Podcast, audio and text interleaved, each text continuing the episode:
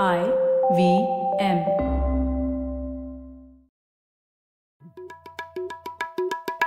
भाई हम हिंदुस्तानियों को बतियाना बड़ा पसंद है। बंगाली में अड्डा, उड़िया में खोटी, कन्नड़ा में हरटे और हिंदी में पुलियाबाजी। इस कला के लिए हमारी हर भाषा में एक शब्द है। तो प्रणय और मैं तो अक्सर मिलकर पुलियाबाजी करते ही रहते हैं। हमने सोचा कि आपको भी इसमें शामिल कर लिया जाए। तो आइए प्रणय और सौरभ के साथ करते हैं पुलियाबाजी। हे प्रणय, ख्याति, कैसे हो तुम? बस बढ़िया है। कैसे हैं आप? हम भी ठीक है। बैंगलोर में मौसम ठीक नहीं है पर हम तो ठीक है। हाँ, जबरदस्त बारिश। आज सुबह ऐसे धूप निकली, लगा कि वाह, सूरज के दर्शन हो गए, और उसके बाद फिर से मूसलाधार बारिश। तो बारिश में तो सबसे ज्यादा लोग परेशान है यार ट्रैफिक से, और ट्रैफिक से हमको दूसरी जो अलाइड चीज है, जो कि मैं आज सोच रहा था हम डिस्कस करते हैं, वो है पार्किंग।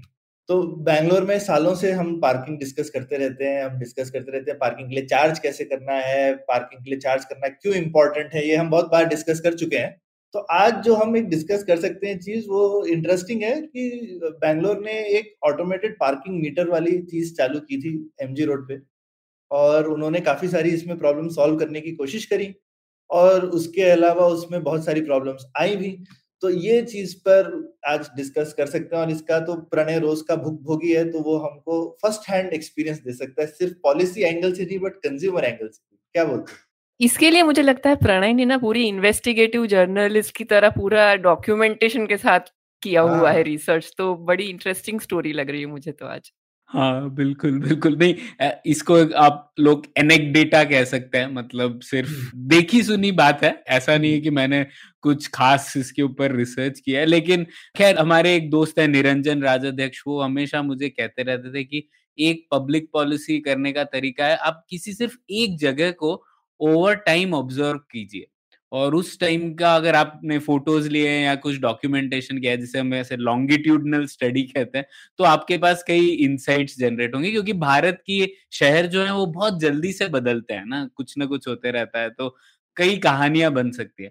मैंने सोचा एक बार मैं ये भी ट्राई करूंगा। और ये जो पार्किंग वाला मुद्दा, सौरभ जैसे आपने कहा, हम लोग हमेशा डिस्कस करते रहते हैं कि क्यों पार्किंग चार्ज करनी चाहिए, कैसे फ्री स्पेस पार्किंग न चार्ज करना ऐसा है कि हमने जो सामाजिक संपत्ति है वो सबसे अमीर लोगों को दान में दे दिया है, उस तरीके की बात होगी। तो उसको अगर आपको रोकना है तो आपको ये संपत्ति को ढंग से चार्ज करना चाहिए, और बैंगलोर में वो हुआ एक इम्पोर्टेंट रोड पे। तो मैंने पिछले 2-3 सालों से मैं ट्रैक कर रहा हूँ इसको, और मैं फोटोज वगैरह ले रहा था। कोविड के वक्त तो नहीं ले पाया, लेकिन उस वक्त मैंने फिर गूगल अर्थ में जाके देखा कि क्या हो रहा था।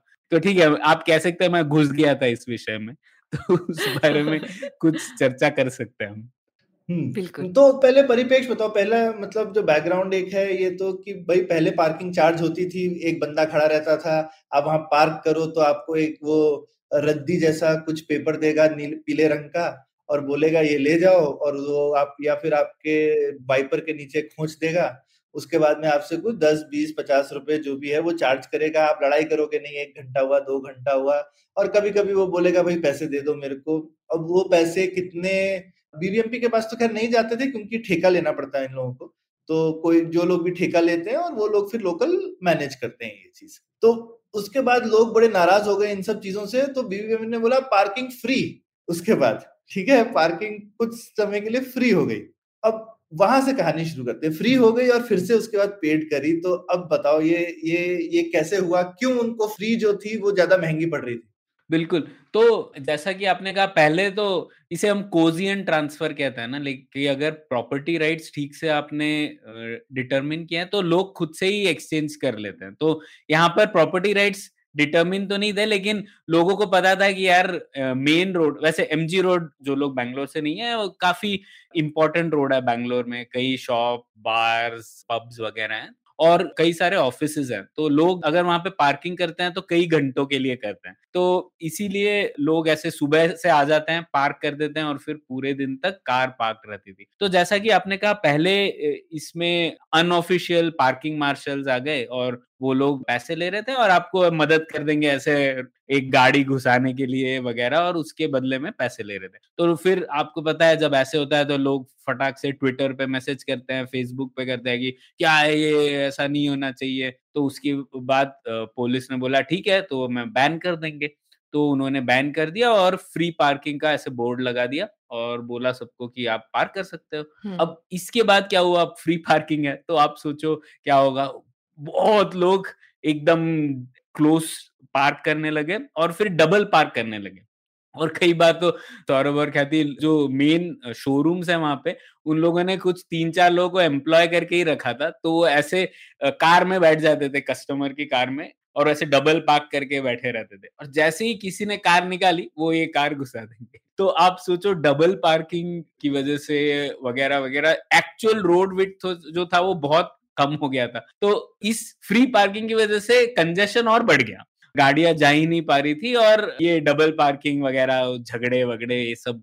तो ठीक है ये हुआ, लोगों को पता था कि पार्किंग इस रिफॉर्म और पार्किंग को चार्ज करना है, इसका एक लॉन्ग टर्म सॉल्यूशन है, लेकिन फिर भी ये लागू नहीं हो पा रहा था। फिर आया कोविड-19 आया, और ऊपर से हम लोग पता है कि जीएसटी और की वजह से कैसे जो हमारे लोकल गवर्नमेंट्स हैं उनको पैसा नहीं मिल पा रहा है, ऊपर से कोविड-19 की वजह से रिफॉर्म की वजह से भी उन्हें टैक्स रेवेन्यू नहीं मिल पा रहा है। तो कुछ ना कुछ उन्हें करना था, और तब ये सॉल्यूशन उनके पास मौजूद था, तो उन्होंने इस फाइल से धूल निकाली और इस सॉल्यूशन को इम्प्लीमेंट किया फाइनली। तो ये सॉल्यूशन इम्प्लीमेंट हुआ, और उसकी वजह से किस तरीके से हुआ ये जानना भी बहुत दिलचस्प है, और शायद जो लोग दूसरे शहरों में हैं वो भी इससे रिलेट कर पाएंगे, उनके पास भी ऐसा एक्सपीरियंस होगा।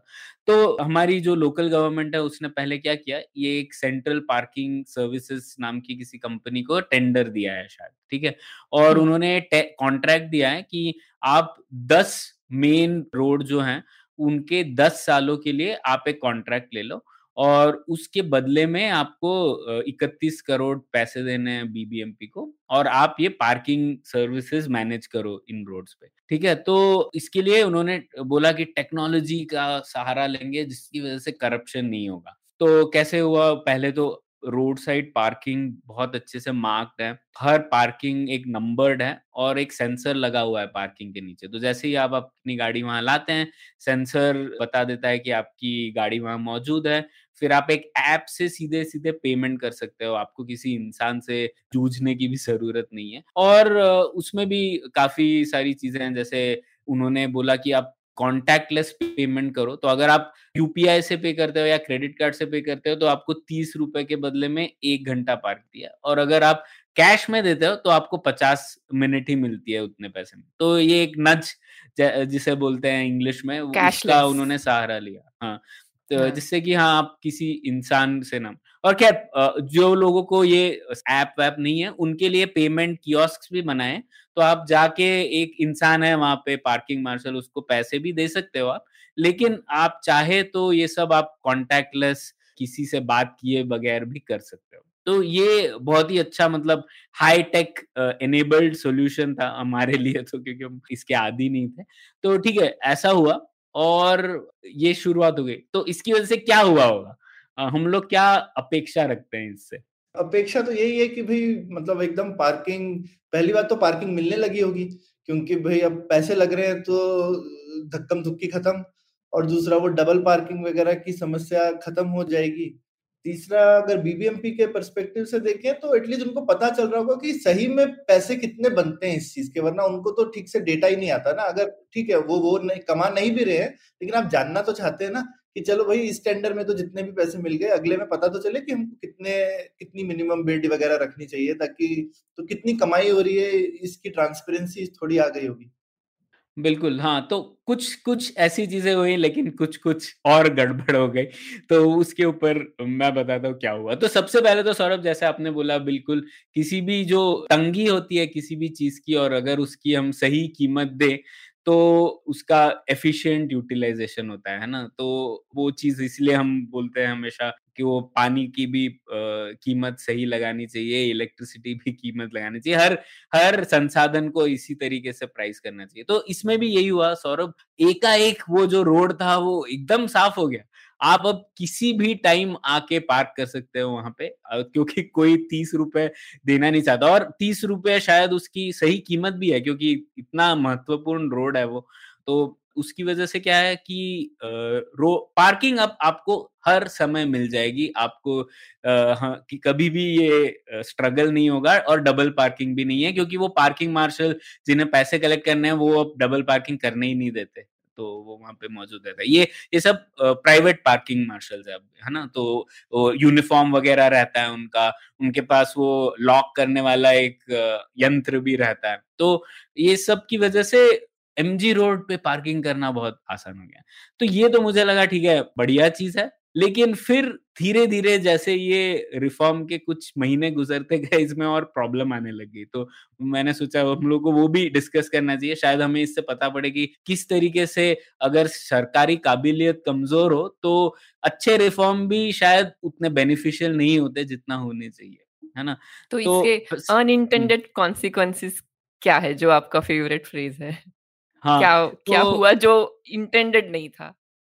हाँ, तो सबसे पहले तो ये चीज है। अब अगर आप पार्किंग सॉल्यूशन एक रोड पे लगा रहे हो और उसके लगे हुए जो दूसरे रोड है उसके ऊपर आप एनफोर्स नहीं कर रहे हो तो क्या होगा? तो वही हुआ। सबसे पहले तो एमजी रोड पे लोग नहीं पार्क करते, लेकिन किसी भी दूसरे गली खोपचे में जहां भी जगह हो लोग जाके रोड वहां पे पार्किंग कर देते हैं। तो जिन लोगों को बैंगलोर पता है, एमजी रोड से लगा हुआ ही एक और अच्छा रोड है, चर्च स्ट्रीट, काफी मशहूर रोड है। तो उस पे बहुत ही सकरा सा रोड है, वो वन वे है। लेकिन अब क्या हो गया कि वहां पे लोग जबरदस्त पार्किंग करने लगे एक साइड में, तो उस रोड की विड्थ और भी कम हो गई है। और उससे लगा हुआ एक और रोड है, वहां पर भी लोग काफी सुबह सुबह आ जाते हैं, 8 बजे से ही पार्क कर देना है, जिससे कि मुझे पैसे न देना पड़े। और अब इंटरेस्टिंग बात ये हुई कि पहले काफी पुलिस पेट्रोलिंग तो रहती थी, तो ये जैसे डबल पार्क वगैरह भी होते थे, लेकिन पुलिस दिन में एक बार आ जाती थी, तो उस समय के लिए ठीक है, डबल पार्किंग कम हो जाती थी। लेकिन अब, और ऐसा क्यों है ये, इसका मुझे अच्छा जवाब नहीं मालूम, लेकिन अब पुलिस वहां पर ज्यादा आती नहीं है, क्योंकि शायद ऐसा हो सकता है कि उन्हें पता है कि किसी को कॉन्ट्रैक्ट दे दिया है, तो वो पार्किंग मार्शल्स उस एरिया में देख रहे हैं, शायद ये कारण हो सकता है, मुझे ठीक से पता नहीं। लेकिन फिर भी अब जो दूसरे रोड है वहां पर नो पार्किंग के नीचे भी लोग पार्क कर देते हैं, और उन्हें मतलब इलीगल पार्किंग चल रही है, लेकिन उन्हें इसकी कोई कंसिक्वेंसेस नहीं है। तो ये एक इंटरेस्टिंग चीज है जो मैंने अपेक्षा नहीं की थी ऐसा होगा। तो इसका अर्थ यह है कि अगर आप रिफॉर्म एक ही जगह पे करो और उसके अलावा आप ना सोचो, तो उस जगह की प्रॉब्लम बस स्पिल ओवर हो जाती है दूसरी जगह पे, बिल्कुल, है ना। तो ये एक प्रॉब्लम हुआ। दूसरी एक और प्रॉब्लम हुई, जो हमें लगता है कि टेक से कई चीजें सॉल्व हो जाती है, लेकिन कई बार वो भी चीज नहीं होती। तो जैसे इसमें यही बात हुई, एक तो ये जो स्मार्ट पार्किंग थी वो स्मार्ट ज्यादा देर तक रही नहीं। जैसे कि कई बार क्या हुआ कि जो सेंसर्स काम नहीं करते हैं। एक बार तो सौरभ और ख्याति मुझे 18,000 का बिल दिखाया उसने, अरे बाप, क्योंकि वो सेंसर काम ही नहीं कर रहा है। तो मैंने 1 घंटा पार्किंग की, उसके 18,000 रुपये दिखा रहा है वो। तो इस तरीके की चीजें। और फिर ये भी बहुत दिलचस्प बात है, रात को लोगों को पार्किंग करनी है वहां पे और उसके पैसे नहीं देने हैं, तो उन्होंने क्या किया, वो पार्किंग सेंसर लिटरली वो ऑफ करके चले जाते हैं। तो अगर आप सुबह जल्दी आओगे ना, तो वो पार्किंग सेंसर किसी को लिटरली ऑन करना पड़ता है वो, तो जो ऑन नहीं किया है तो वो मतलब वही प्रॉब्लम हो जाती है। कोई और आएगा, बोलेगा तुमने पहले से पार्किंग की है, पैसे दो वगैरह, मतलब करप्शन या इलीगल। तो ये भी बड़ी दिलचस्प सी चीज है कि उनको लिटरली ऑन करना पड़ता है एक डब्बे में जाके। तो ठीक है, ऐसे ये चीजें हुई।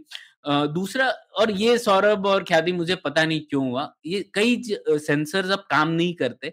और हमारा जो लॉजिक है उससे लगा होगा कि क्योंकि ये प्राइवेटली कॉन्ट्रैक्टेड है, तो उनका तो इंसेंटिव बनता है कि ये सेंसर्स ठीक से काम करे, जिससे कि उन्हें और ज्यादा पैसे मिलेंगे। लेकिन ये नहीं हो रहा है, कई सेंसर नहीं काम कर रहे हैं। और फिर से जो पार्किंग मार्शल्स है वो कुछ मांडवली कर लेते हैं लोगों से और खुद से शायद पैसा ले लेते हैं वगैरह। लेकिन मैंने खुद कॉल भी किया है एजेंसी को कि आप पार्किंग सेंसर नहीं काम कर रहा है, कुछ करो, लेकिन वो ऐसे बोलते हैं बारिश आई, बारिश की वजह से नहीं काम कर रहा है या कुछ। तो उन लोगों का भी इंसेंटिव नहीं बदला है, तो ये क्यों होगा, ये मेरे पास तो अच्छा जवाब नहीं है। आप लोगों ने कुछ सोचा है क्या इस बारे में? मुझे आप ना जैसे अभी डिस्क्राइब कर रहे थे तो मुझे समहाउ, आप बताइए कि आपको ये ठीक लग रहा है क्या, कि ऐसा लग रहा है कि दो मार्केट बन गई ना अभी, एक मार्केट जहाँ पे एक प्राइसिंग है और साइड में एक दूसरी मार्केट अवेलेबल है ना जहाँ वो फ्री में अवेलेबल है पार्किंग। तो ऑब्वियसली तो मार्केट कस्टमर शिफ्ट हो जाएगा एक मार्केट से दूसरे एक मार्केट में, ऐसा ही हुआ है। तो एक तो ये एक तरीके से एक्सप्लेनेशन है। और जैसे आपने भी लिखा है कि ये टेक्नोलॉजी और ये सॉल्यूशन लगाने के बाद भी एनफोर्समेंट का तो काम रहता ही, अगर आप वो एनफोर्समेंट पूरा ही बंद कर दोगे तो कैसे होगा, मतलब वो तो बेसिक है, वो फिर भी उनको करना ही पड़ेगा एटलीस्ट।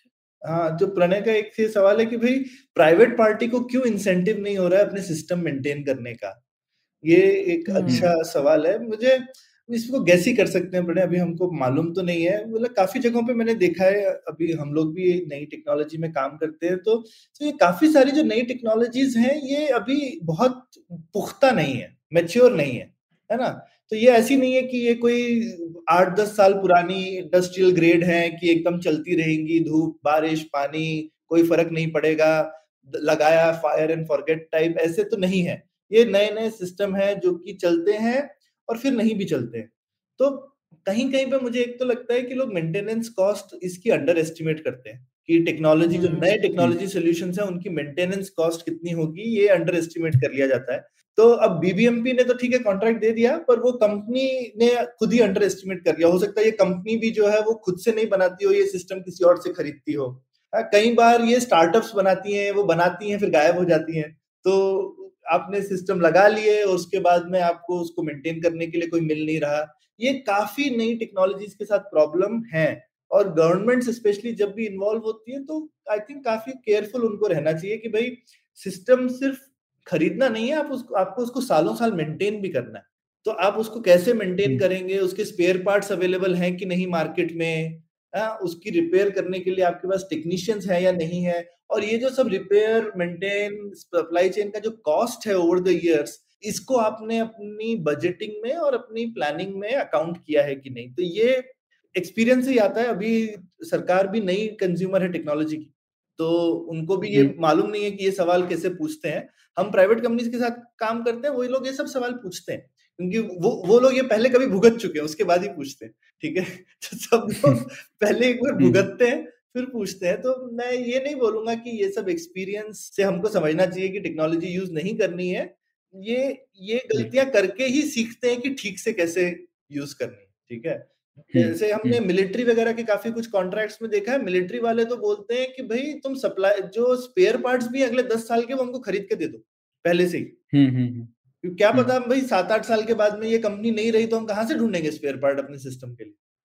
ठीक है, तो अगर आपको भरोसा नहीं है या फिर आप किसी बड़े प्लेयर के थ्रू सब कॉन्ट्रैक्टिंग करेंगे जो कि ओनरशिप ले सके पूरी सप्लाई चेन की। पर ये पार्किंग मीटर में क्या हम ऐसा नहीं सोच सकते कि बहुत ज्यादा ये सेंसर वाले पार्किंग मीटर के बदले शायद पुरानी टेक्नोलॉजी के पार्किंग मीटर जो वेस्टर्न कंट्रीज में मतलब गांव वगैरह में भी होते हैं, वहां पे तो जहां पे इतनी ज्यादा शायद मेंटेनेंस नहीं हो पाती होगी, वहां पे भी कभी कभी खराब होते हैं, ऐसी बात नहीं है, बट वो शायद रिलायबल होंगे। बिल्कुल, बहुत ही बेसिक वाले होते हैं वो, बहुत ही बेसिक, बहुत ही मेरे ख्याल से आज के डेट में सस्ते भी शायद होने चाहिए। लेकिन यही है कि हिंदुस्तान में उनकी सप्लाई चेन शायद नहीं है ना ख्याति। आपके पास लोकल प्रोवाइडर्स, रीसेलर, उनको मेंटेन डिप्लॉय करने का इकोसिस्टम भी चाहिए ना। तो और एक भी सोच होती है ना कि जब हम आज बना रहे हैं तो हम फिर लेटेस्ट क्यों ना लगाएं, ये भी एक क्वेश्चन होता है ना किसी का भी कि भाई मैं 100 साल पुराना क्यों लगाऊं, ये अभी का बना रहा हूं तो मैं अभी की चीज लगाऊंगा। करेक्ट। और मेरे ख्याल से ये सस्ते भी होंगे शायद उनसे, ऐसा नहीं है कि वो पुराने हैं तो सस्ते होते हैं। ठीक है, वो वेस्टर्न ये वाले थोड़े मॉडर्न टेक्नोलॉजी में एंड मॉडर्न एंड चीप होते हैं। और लेकिन ये मैच्योर होने में किसी भी टेक्नोलॉजी को समय लगेगा। तो और दूसरा एक और चीज मैंने देखी है प्रणय, विदेशों में अक्सर सिंपल पार्किंग मीटर होते हैं, सेंसर वेंसर नहीं होते और लोकल वार्डन टाइप होते हैं, traffic warden, parking warden type, जो कि सिर्फ टिकट देने का काम करते हैं पार्किंग, नो पार्किंग एरिया में, और कुछ नहीं करते। ठीक है, यूजली रिटायर्ड लोग जिनको थोड़ा सा पैसा दे देते हैं और वो लोग ये काम करते हैं, जा जाके पार्किंग टिकट लगाते हैं। तो ये हिंदुस्तान में भी ऐसा क्यों नहीं कर सकते? मतलब हर जगह पुलिस को, जैसे तुमने बोला चर्च स्ट्रीट में पुलिस नहीं आती है वगैरह, हिंदुस्तान में भी हम लोग ऐसा कर सकते हैं ना। इतना अनएम्प्लॉयमेंट है और ये बहुत अच्छा पार्शियल एम्प्लॉयमेंट देने का तरीका है, क्योंकि पार्किंग तो एक तरह से रेवेन्यू जनरेटिंग चीज है, पर आप अपने फुल टाइम कांस्टेबल और सब इंस्पेक्टर वगैरह को पार्किंग वगैरह के काम के लिए थोड़ी यूज करना चाहते हो, ठीक है। वो लोग एक्सपेंसिव भी हैं, अपॉर्चुनिटी कॉस्ट भी ज्यादा है, इतने हाईली ट्रेंड लोग हैं। अरे भाई पार्किंग में देखना कितनी देर लगाया और जाकर के एक टिकट देनी है भाई, तो मतलब ये तो कोई I mean, इसके लिए आपको क्यों सोफिस्टिकेटेड वो चाहिए, पार्किंग टिकट दी और काम किया। हाँ, तो सौरभ वो एक तरीके से हो रहा है ना। अभी आपने जैसे देखा होगा दूसरे शहरों में भी होगा, बैंगलोर में तो होता है वो, एक ट्रक आ जाता है जो कि कॉन्ट्रैक्टेड है, उसमें कभी कभी पुलिस होता है, लेकिन कभी कभी वो लोग ऐसे उठा के गाड़ी ले जाते हैं वगैरह या उसे लॉक कर देते हैं, तो वो शायद सरकारें ऑलरेडी कर रही है। पर तुम्हारे एरिया में नहीं कर रहे हैं तो तुम दुखी हो, पर हाँ पर कर रही है। हाँ पहले कर रहे थे, अभी नहीं कर रहे, तो पता नहीं क्यों, क्या ऐसा कारण है। हाँ, पर ये घरों के बाहर पार्किंग करना या स्ट्रीट पे पार्किंग करना, जैसे उन्होंने बताया कि एमजी रोड पे रात को पार्किंग करना ना, ये बहुत ही, ये हर सिटी में है, ये कोई सिर्फ बैंगलोर का प्रॉब्लम नहीं है। गुड़गांव में भी मैं जब थी तो वहां पे हमको भी यही प्रॉब्लम होती थी। तो आई थिंक उसका शायद एक अंडरलाइंग प्रोबेबली बड़ा रीजन ये है कि जब हमारे यहाँ पे हाउसिंग जो उसकी प्लानिंग वगैरह होती है तो शायद इनफ पार्किंग के लिए ऑलरेडी वो स्पेस प्लान आउट नहीं हो पाती है, या ऑफिस कॉम्प्लेक्स के लिए जितनी स्पेसेस उनको ऑलरेडी असाइन करनी चाहिए वो शायद नहीं करते हैं, इसलिए फिर उसका स्पिल ओवर आ जाता है बाहर। हाँ पर ठीक है, स्पिल ओवर आने में कोई नुकसान नहीं है, ख्याति मतलब मेन पॉइंट लेकिन ये है कि भाई आप यूज कर रहे हैं अगर सामाजिक संपत्ति तो उसका पैसे दीजिए, फ्री में मत कीजिए ना।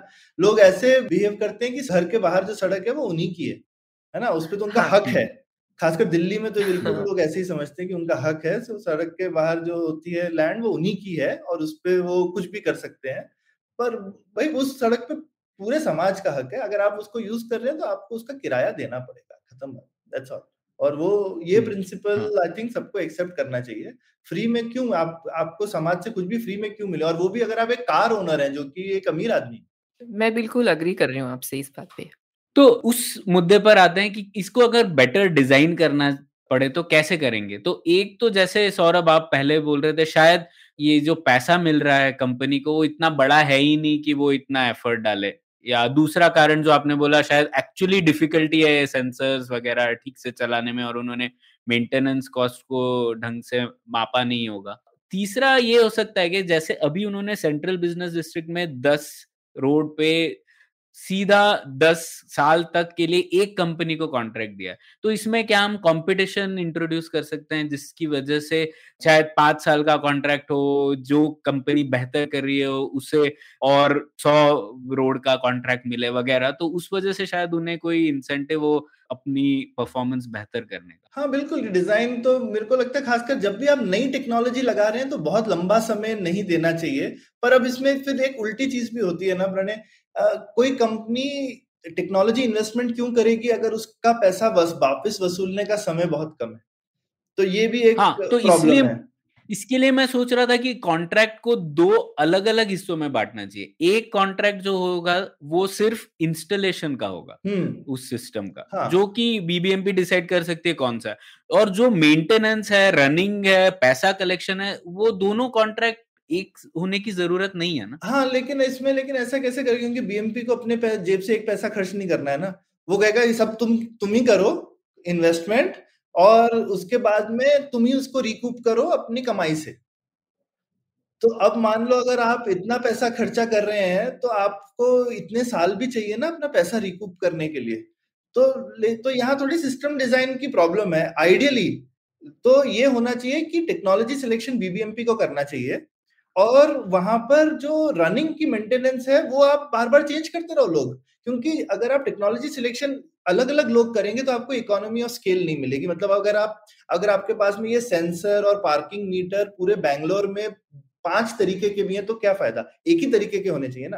तो आप शुरू में पायलट करने चाहिए 5 तरीके के, फिर देखना चाहिए इसमें कौन सा अच्छा है और फिर एक को पूरे बैंगलोर में लगाना चाहिए। तो ठीक तरीका तो ये है टेक्नोलॉजी सिलेक्शन का, क्योंकि सिर्फ आप लैब में देख के डेमो देख के नहीं कह सकते कि कौन सी टेक्नोलॉजी अच्छी चलेगी, और कोई चीज जो लंदन में चलती है वो बैंगलोर में नहीं चलेगी, ठीक है।